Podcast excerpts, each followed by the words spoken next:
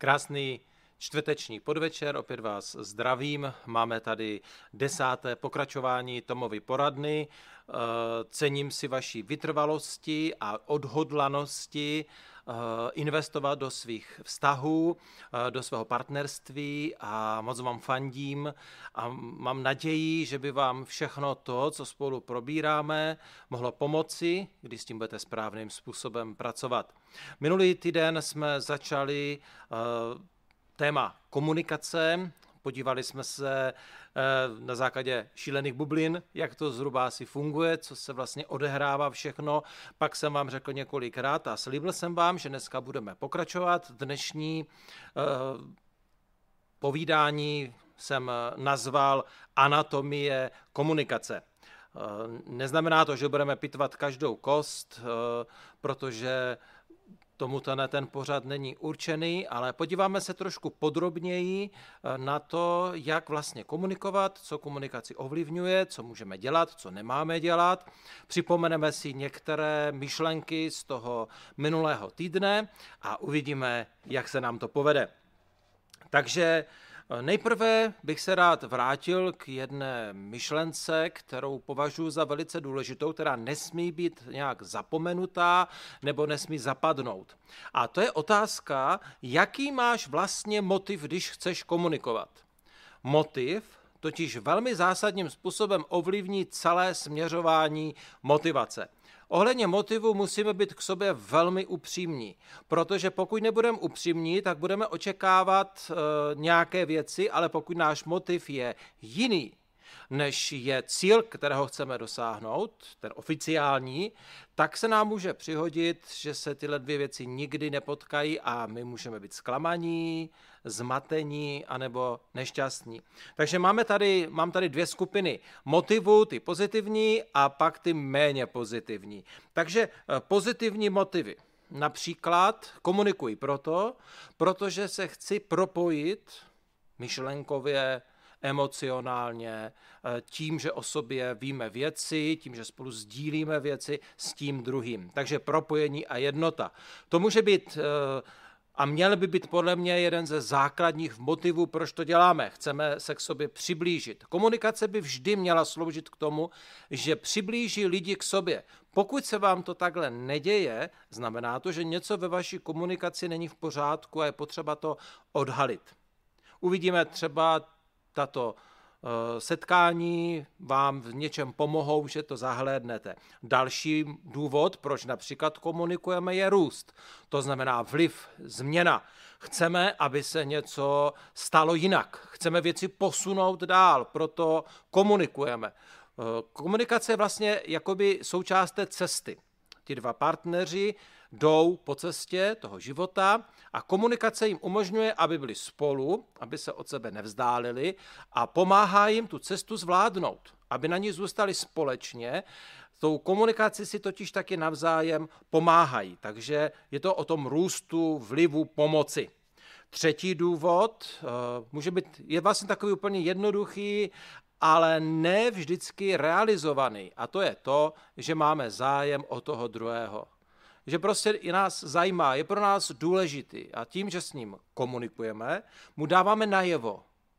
A nejen, že mu dáváme najevo, ale my ho ujišťujeme, že chceme s ním být, že je důležité pro nás, co prožívá, nad čím přemýšlí, co se v jeho životě děje, kam chce svůj život směřovat, protože tohle všechno se v komunikaci většinou probírá.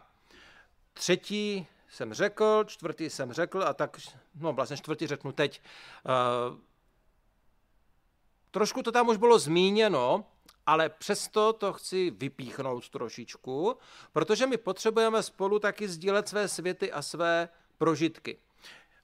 Uh, už jsem to několikrát zmínil, jedna z velmi obtížných oblastí, která je mezi partnery nebo manželi, oblast, která se velmi obtížně komunikuje někdy, oblast, která není snadná, na to se s ní nějak ani ne vyrovnat, ale zpracovávat ji, je oblast emocí.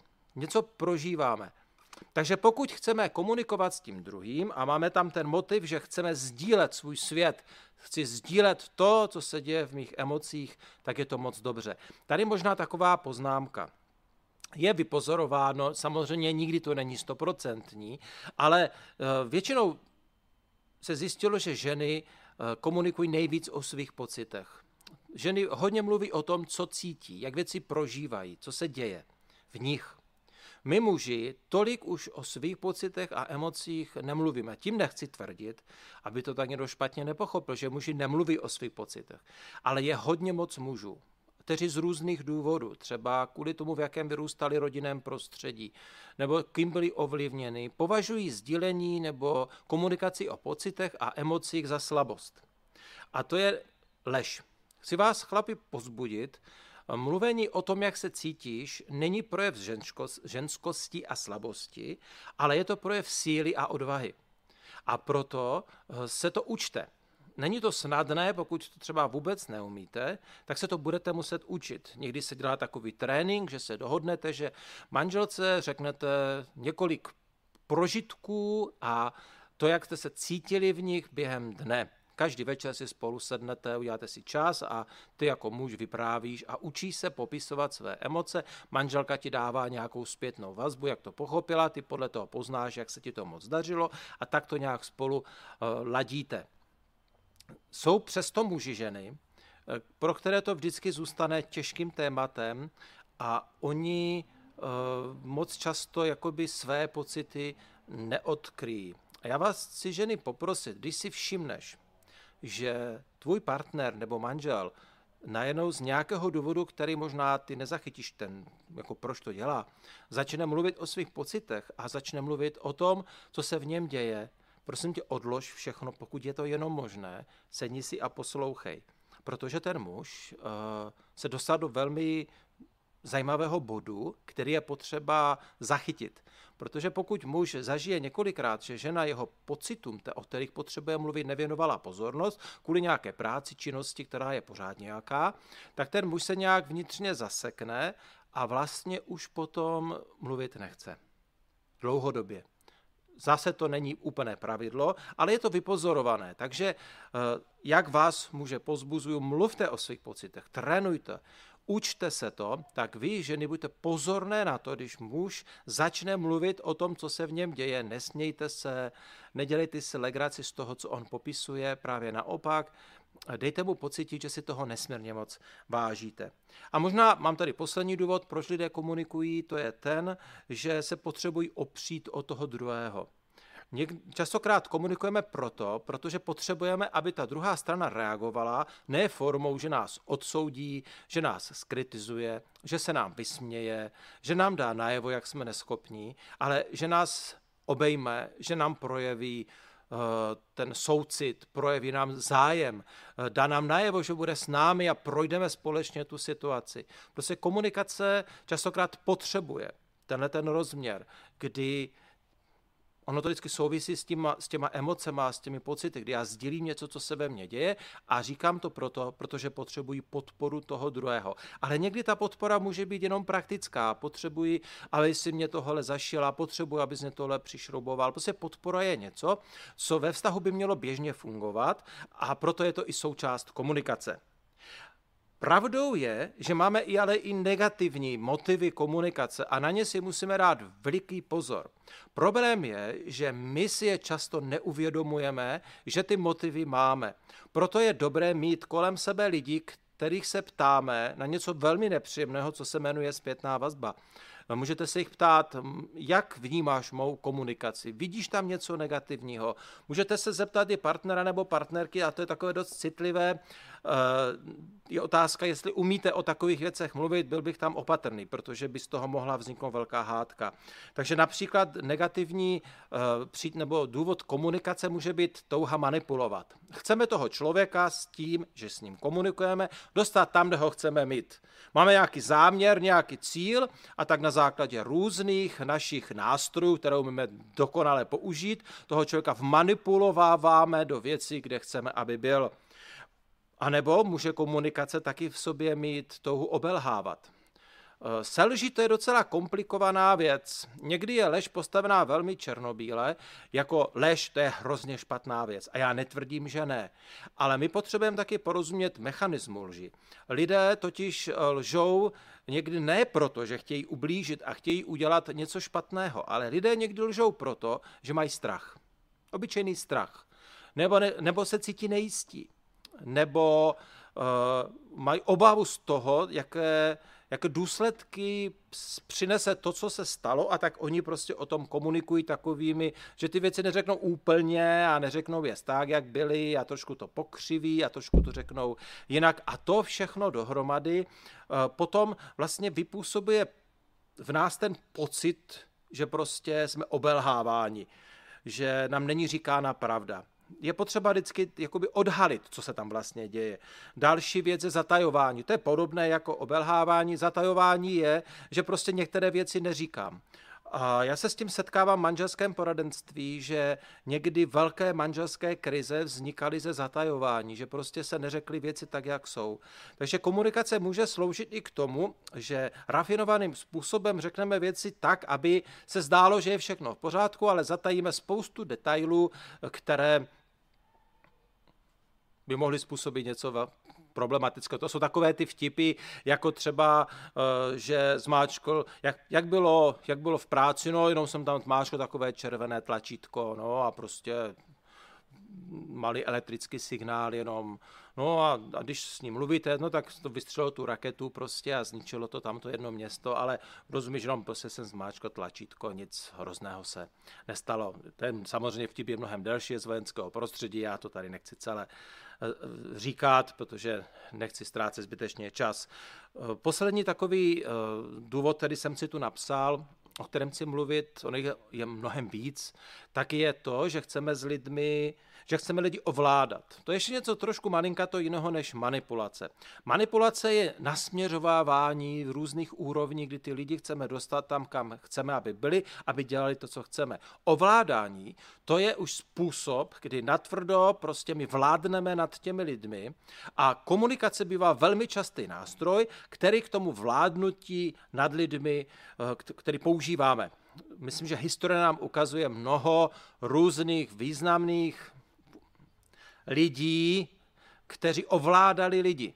A dělali to právě skrze různé proslovy a skrze různé eh, prohlášení. Takže tohle to jsou ty mnoha, z těch mnoha motivů některé a vy si potřebujete vždycky položit otázku, pokud vám ta komunikace prostě nefunguje, tak se upřímně ptejte, jaký je vlastně můj motiv, proč to dělám. Moje zkušenost je, že většinou lidé zjistí, že se snažili ovládat nebo manipulovat. A ta druhá strana se intuitivně nebo vědomě bránila. A proto ta komunikace nemohla fungovat. No a teď se pojďme podívat na samotný proces komunikace. Nebudeme teď probírat ty bublinky, ale budeme se na to dívat trošku z jiného úhlu, na to, co se tam vlastně děje a nějaké otázky si položíme a tak. Takže eh, ta první věc je vlastně, jak ta, jako co způsobuje, že ta komunikace začala. Že stejně jako máme motivy, tak eh, komunikace mají různé starty.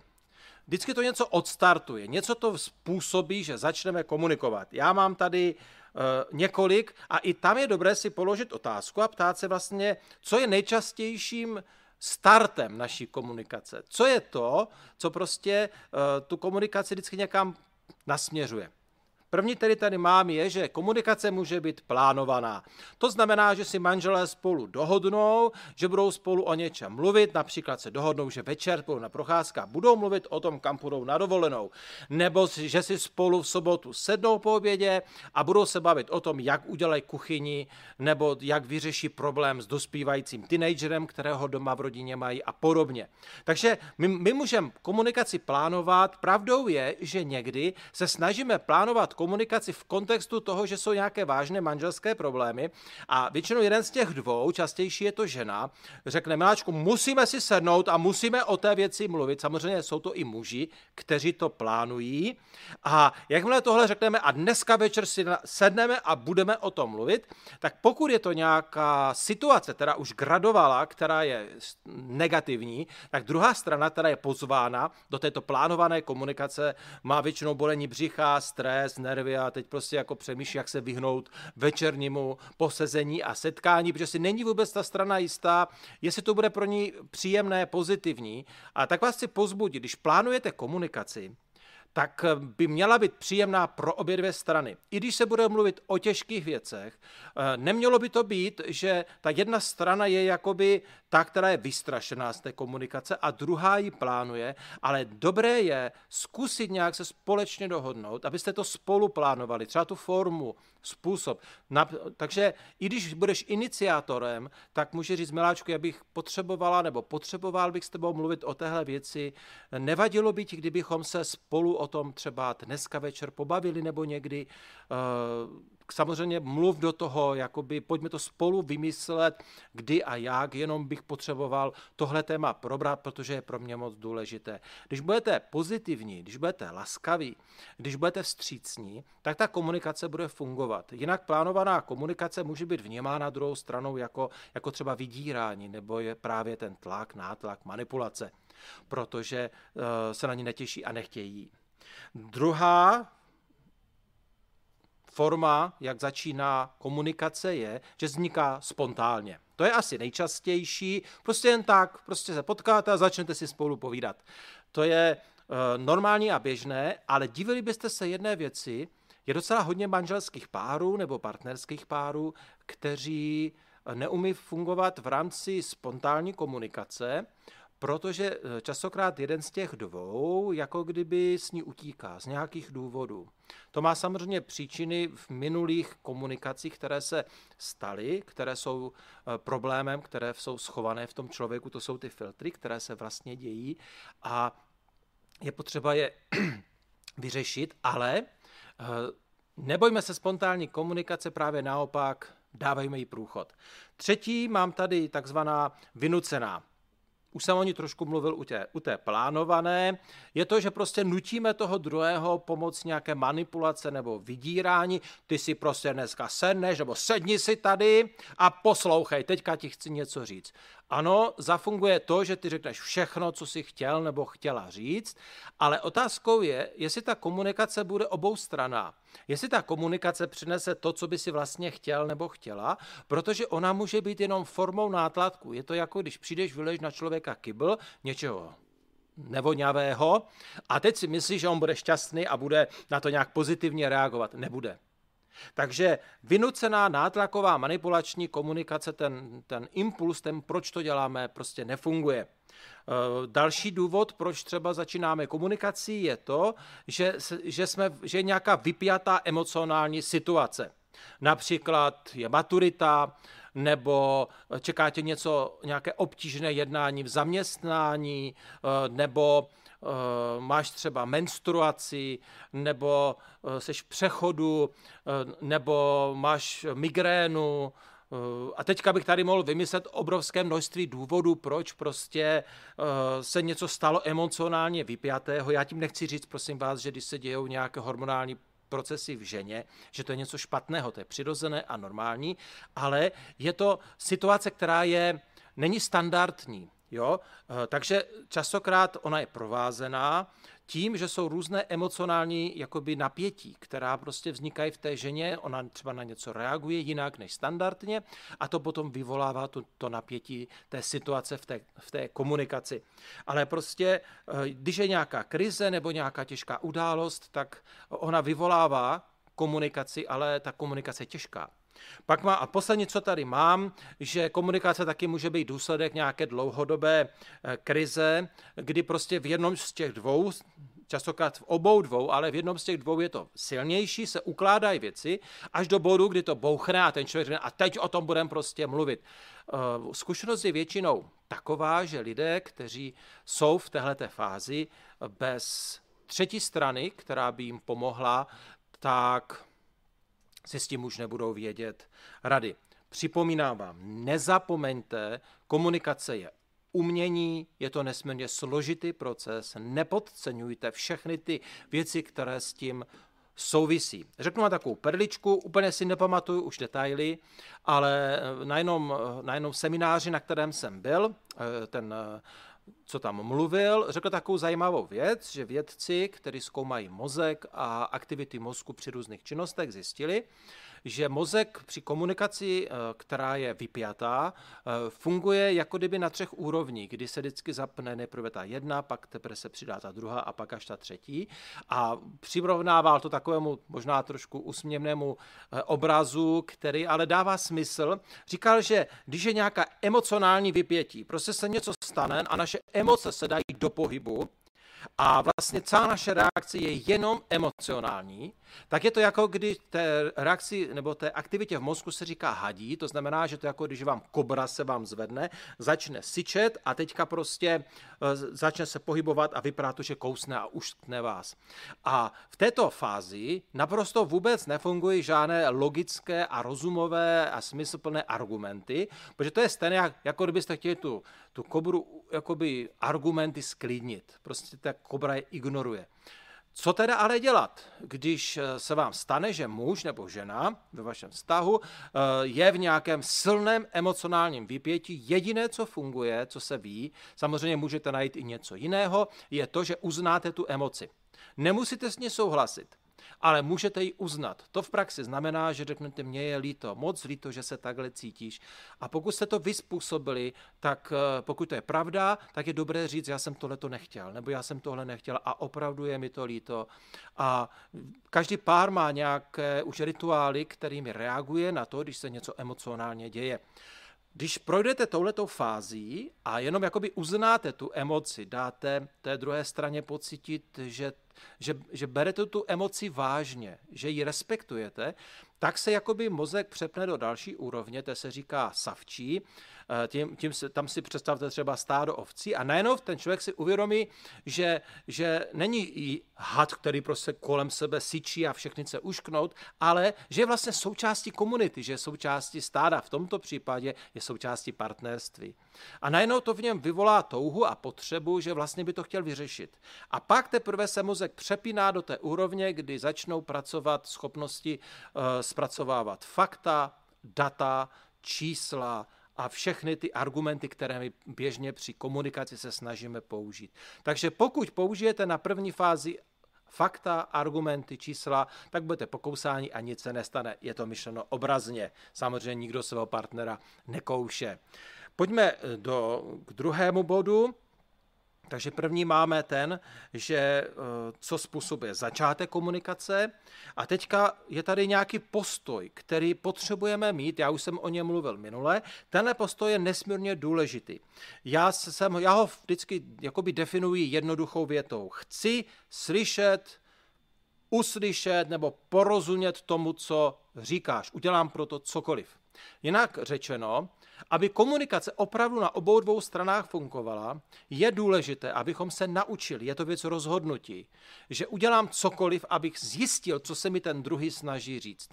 Pokud nemám tenhle ten postoj, tak nám hrozí nebezpečí, že čekáme někde na nějakém místě a je to jako kdybyste byli na, na nějakém představení a jestli teda ten divadelník vás přesvědčí nebo ne, jestli ten tanečník jako prostě svým tancem vám předá ty správné informace. A pokud budete jenom pozorovatelé a, a diváci, tak uh, vlastně nejste součástí toho, co se děje a v největší pravděpodobnosti mnoho věcí vás mine.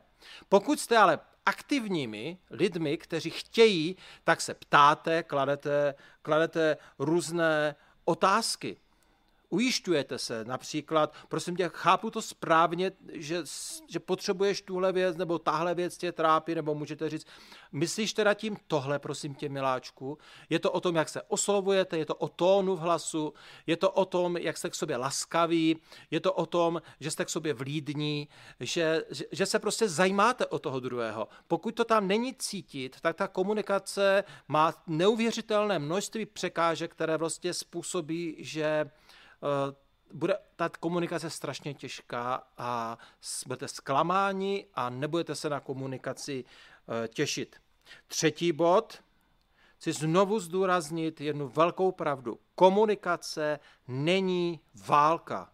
Komunikace není o tom, že jeden z vás dvou zvítězí a že jeho argumentace a jeho pravda, to znamená to chápání, jak ty si to pamatuješ, jak ty to vnímáš, co ty si o tom myslíš, že to je to jediné správné, eh, jak popisuješ tu situaci, ten stav, tu vzpomínku nebo to, jak ty věci chceš.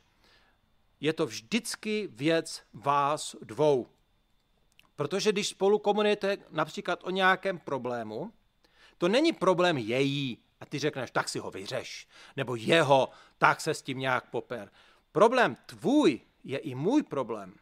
A můj problém je vždycky problém tvým, protože ovlivňují naše manželství, naše partnerství, kdy se naše životy takhle prohnuly a cílem je, abychom se stali jedním, já to připomínám. I když jsme to pořád my, tak srůstáme a splýváme v jednu osobu pomyslnou. A e, cokoliv mezi námi je, o čem potřebujeme komunikovat, tak je naším společným problémem. Pokud dovolíme, aby jsme se dostali na bojiště, kdy na jedné straně je muž, na druhé je žena, a teď po sobě začneme střílet své argumenty, své chápání a vnímání pravdy, tak to většinou dopadne tak, že začneme používat silnější a silnější a silnější kalibry a zbraně, až nakonec zničíme úplně všechno kolem sebe, zničíme toho druhého, Nakonec jeden z nás dvou ustoupí, odejde nebo řekne, já už prostě končím, ale to neznamená, že ta druhá strana vyhrála.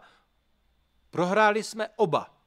Protože když se podíváte kolem sebe, tak kolem vás vznikne jenom měsíční krajina vašeho manželství, která uh, je pak strašně obtížná, nebo je to obtížné ji dávat do pořádku. Ta krajina je prostě zničená. Nikdy nesmíte komunikaci chápat jako válku a jako argumentační souboj, kdy toho druhého chci sahnat do kouta a chci ho přesvědčit, že on je blbec, že on tomu nerozumí, ale já jsem ten, který má pravdu. Čtvrtá věc. Je dobré sám o sobě si zjistit, jaké jsou moji nepřátelé komunikace. Co dělám já v komunikaci pravidelně a co tu komunikaci ničí to zjistíte většinou jenom tak, že vám tu druzí řeknou. Takže jsme opra- opět v tom bodu, kdy prostě nám nezbývá nic jiného, než se druhých ptát a být připraveni na tu nepříjemnou pravdu, která nás může bolet a nemusíme se v ní cítit vůbec dobře. Já jsem jich tady několik si napsal, já vám je řeknu, eh, protože vám to může pomoci v tom, abyste rozuměli, co se vám možná druzí kolem vás snaží říct. Asi první takový problém v komunikaci je, že vůbec neposlouchám, co mi ten druhý říká. A neposlouchám proto, protože už dopředu přece vím, co mi chce říct. Takže ani ho, ani ho nenechám dokončit ty myšlenky a ty věty, vypnu v hlavě, že jo, to je tam to. Ne, komunikace, aby fungovala, vždycky ode mě vyžaduje, abych byl soustředěný a pozorně poslouchal, co ten druhý říká a snažil se porozumět. Je tam ten postoj. Chci zjistit, co mě chceš říct. Chci na to přijít. Druhý uh, nepřítel komunikace je, že nejenže dopředu vím, co mi chceš říct, ale už mám, už dávno vím řešení. Eh, ještě se ani nezačal komunikovat a já už vím, jak se to má vyřešit. Tak tohle to je dost neslušné. Nemůžeš znát řešení dříve, než ten člověk ti řekne, co, opravdu, co se doopravdy děje. Dokud ty se neptáš, tak se nikdy nedostaneš k tomu opravdovému problému, k tomu kořenu toho problému. Pohybuje se jenom na povrchu. Většinou lidé, kteří dopředu už všechno ví, dopředu mají řešení, jsou lidé, s kterými lidé pak, pak přestávají komunikovat a přestanou je vyhledávat. Nechtějí s nimi komunikovat, protože toto, tento způsob chování a reakce je považován za uh, nezájem. Nezajímáš se o mě. Další je skákání do řeči. To je úplně časté, že jo, to znáte. Čekáš na nadechnutí partnera nebo partnerky a už tam skočíš se svou věcí a někdy úplně jinou, jo, protože máš na hroznou potřebu něco říct. To je taky neslušné. Když druhý komunikuje, dej mu ten čas. Maximálně, když ti to dovolí, tak se ho zeptej. Samozřejmě eh, je moudré, když něco vysvětluješ, se toho druhého zeptat, prosím tě, jak tomu zatím rozumíš, co si toho, z toho pochopil, nebo co si slyšela. Eh, trošku jakoby dejte tam tu interakci, ne dvouhodinový monolog. Zaprvé po dvouhodinovém monologu si druhá strana opravdu nemůže pamatovat, eh, o čem to všechno bylo. A někdy velmi obtížné v tom množství dat najít ten skutečný problém. To je jenom z praxe. Taky um, někdy jsme lidmi, kteří odbíhají od tématu. Takže chceme něco říct a jak to vyprávíme, tak najednou narazíme tam na nějakou myšlenku, tak odběhneme by boční cestička a pak to vypadá jak strom. Takže najednou nevíš, kde je ta cesta, po které ta myšlenka jde a kam vlastně, a jsme ztraceni. Jsme ztraceni ve všech 50 odbočkách a, a už vlastně nevíme, jak to bylo. Další problém, který děláme, je, že na všechno, co je nám řečeno z druhé strany, reagujeme útokem, obhajobou, takovým agresivním vysvětlováním. Ne, to stop, ne, ano, to, takhle. Eh, když takhle budeme reagovat na komunikaci, já chápu, že možná druhá strana používá slova, výrazy, které vás naštvou nebo vás z něčeho obvinuje. Ano, ale na to se dá reagovat ne u protiútokem, jako například, ale ty taky vždycky. A já si pamatuju, že děláš úplně to samé. Ano, tohle sice neděláš a děláš něco horšího. Eh, v takovém případě prostě vlastně říkáme, ty jsi blbec a přestan mě tady říkat a urážet.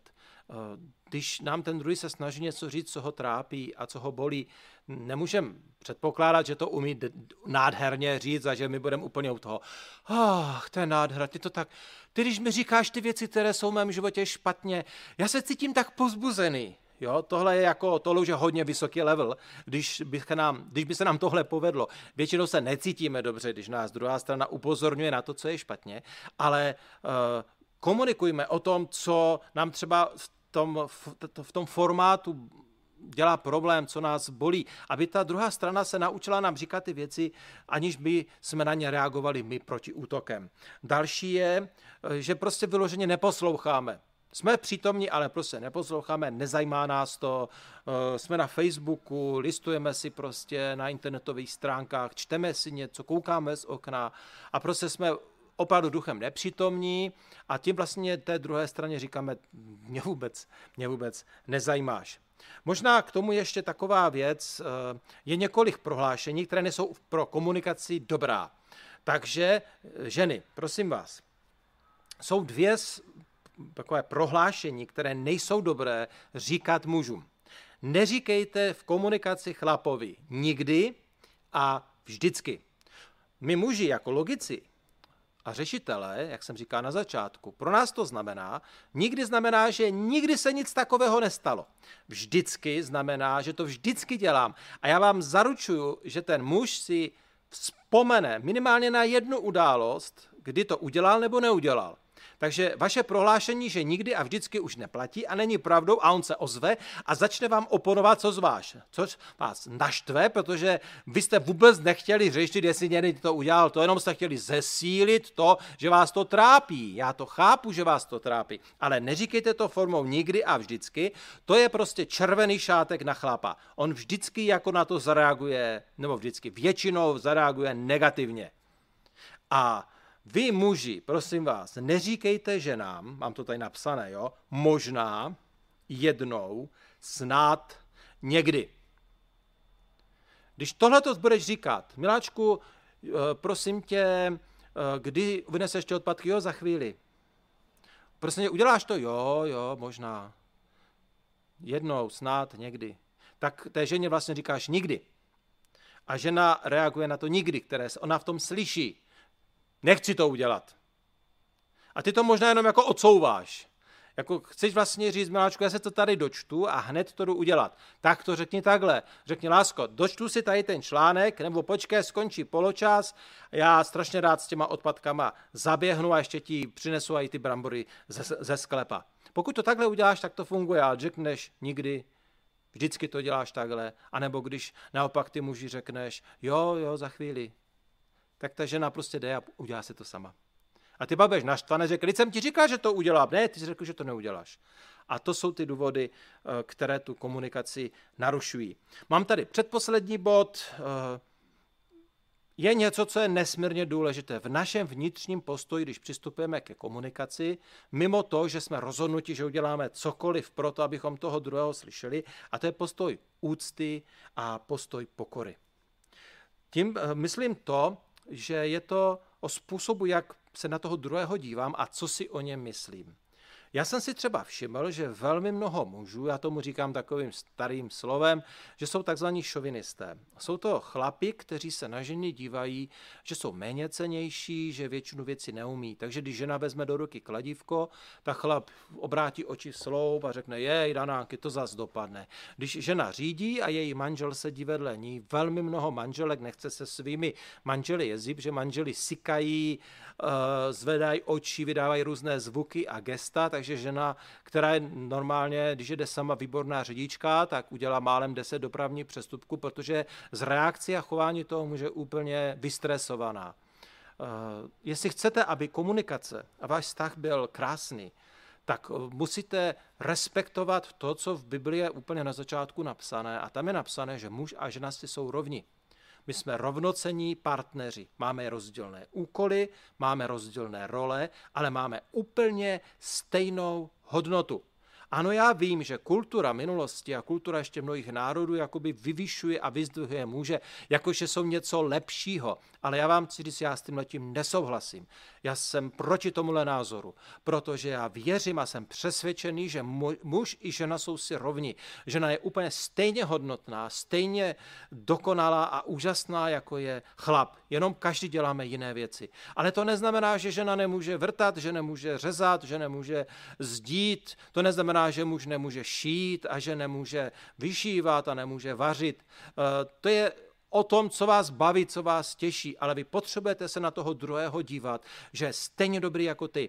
Dokonce Bible říká, dívej se na něho, že je lepší než ty.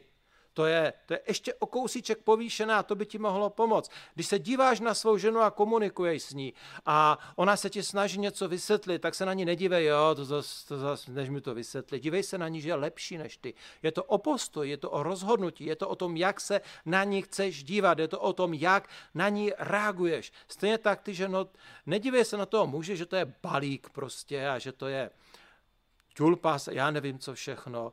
Dívej se na něho, že je lepší než ty. Dávej, dávejte si tu úctu. Úcta, respekt Takový ten postoj pokory jeden k druhému dokáže neuvěřitelné zázraky ve vztahu a může dokonce uzdravit mnoho vztahů a manželství. Já osobně teda v praxi se víc setkávám, že problém je na straně nás mužů, že mnohem víc mužů se dívá na ženy jako na něco nižšího. A mě to hrozně vadí, já se přiznávám, protože ženy jsou úžasné a nádherné bytosti a jsou nám mužům rovny a mnoho věcí umí mnohem lépe a jsou mnoha věcech lepší než my chlapi. Ale my to jako by nechceme přiznat. A to je chyba, protože když my budeme pracovat s tím, v čem jsme navzájem lepší a dokonalejší, tak náš vztah, naše manželství bude nádherné a krásné. Mám tady závěr. Co teda udělat, když tohle všechno si uvědomíme s tím, čím pracujeme, co je dobré se naučit? Myslím si, že pro dobrou komunikaci aby komunikace fungovala, tak se musíme naučit to, že přiznáme svou chybu. Což je pro nás, pro muže dost těžké, já to vím. Ale chlapi, jestli se tohle nenaučíme, jestli nebudeme mít ten postoj pokory a jestli nebudeme mít ten postoj, že řekneme, miláčku, já jsem se choval jako trouba, můžeš mi to prosím odpustit. Miláčku, já jsem udělal tu věc a vím, že je špatná. A přijdeš a poprosíš ji za odpuštění, vez, přijmeš tu vinu. Nebo i ty ženo, když přijdeš za mužem a řekneš, prosím tě, promiň mě, že jsem tak ječela, že jsem byla tak hysterická. Já vím, že to je špatně a chci se ti za to omluvit. Omluva, přiznání, a prozba za odpuštění je neuvěřitelná věc. V tom je obrovská moc. Protože když prosíme za omluvu a ta druhá strana nám odpustí řekne, miláčku, já to odpouštím, jenom si připomenu, odpuštění je, že to zapomenu, už se k tomu nevracím. Mnoho odpuštění v manželství při další hádce se znovu objevuje, to je špatně. To je pak nedůvěryhodné. Eh, když řekne, že ti odpouštím, ten biblický třeba model je, že to je zapomenuto, je to pryč, už se k tomu nesmíme vracet. Proto když odpouštíš, udělej to s tímhle postojem a už to nikdy nepřipomínej. Tohle je mnohem častější problém u žen. Oni, když je nějaký potom výstup, tak najednou řeknou spoustu věcí, které se stalo, ale i muži to dělají taky hodně. Jenom jsem si všiml, že ženy s tím trošičku víc zápasí. Eh, pokud si odpustíme, tak někdy ještě potřeba pracovat na obnovení důvěry, protože odpuštění a důvěra jsou dvě rozdílné věci. E, tomu už dneska se nemohu věnovat, jenom to tady zmiňuji. A pak je důležité, abychom se nadále ujišťovali, že ten druhý je pro mě tím nejdražším a že chci s ním trávit život. To, jak projevujete tohleto uznání, to je věcí vás dvou, vaší kultury, vašeho manželství. Já vám nebudu napovídat, vy to máte vyzkoušená, víte, co máte dělat. Mě moc těšilo, že jsem mohl s vámi o těchto velmi důležitých věcech mluvit. A příště se budeme těšit, budeme se bavit trošku a tím ukončíme tu oblast komunikace, co dělat, když jsou nějaké konflikty, trošičku praktičtěji, možná se zkusíme podívat ještě na to, jak řešit konfliktní situace, jak to jakoby prolomit.